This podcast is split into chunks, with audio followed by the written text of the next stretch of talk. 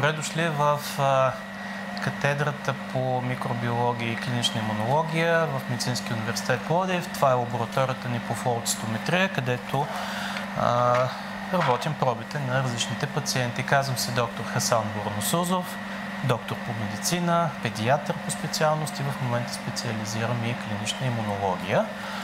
А, занимаваме се с изследване на а, проби от пациенти с а, различни заболявания. Основно това са деца с онкохематологични заболявания, левкемии или първични и вторични имунни дефицити, включително диагностика на пациенти с ХИВ.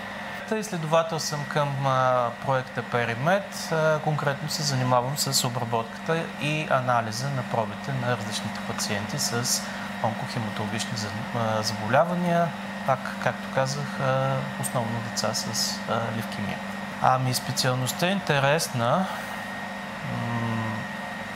Всеки ден има нещо, което се случва. Аз по принцип имам първа специалност педиатрия и работя в клиниката по педиатрия, така че това е допълнително занимание, което ми позволява по-широко да обхвана и да патологията при а, тези пациенти и освен това да може да изучим а, механизмите и въобще динамиката на властната популация и в крайна сметка при всеки един пациент по-отделно и в крайна сметка да може да подпомогнем лечението, което да е по-персонализирано.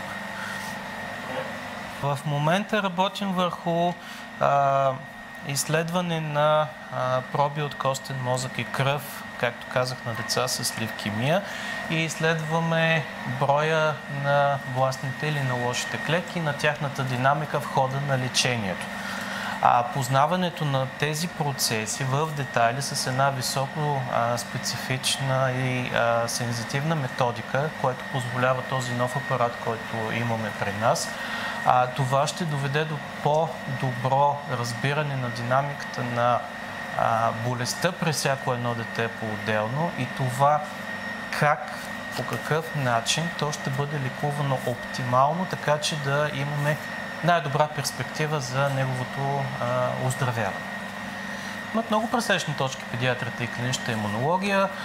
А, това са две а, големи специалности, така се водят, но а, казано по-просто, напоследък, в последните десетилетия има огромен напредък в методиките, което доведе до по-добро и по-пълно разбиране на биологията на пластните клетки и оттам на заболяванията, не само за левкемията, като цяло. И това даде голям тласък на създаването и на прилагането на така наречената таргетна терапия, което доведе до значително подобрение на лечението и прогнозата на тези болести, в крайна сметка.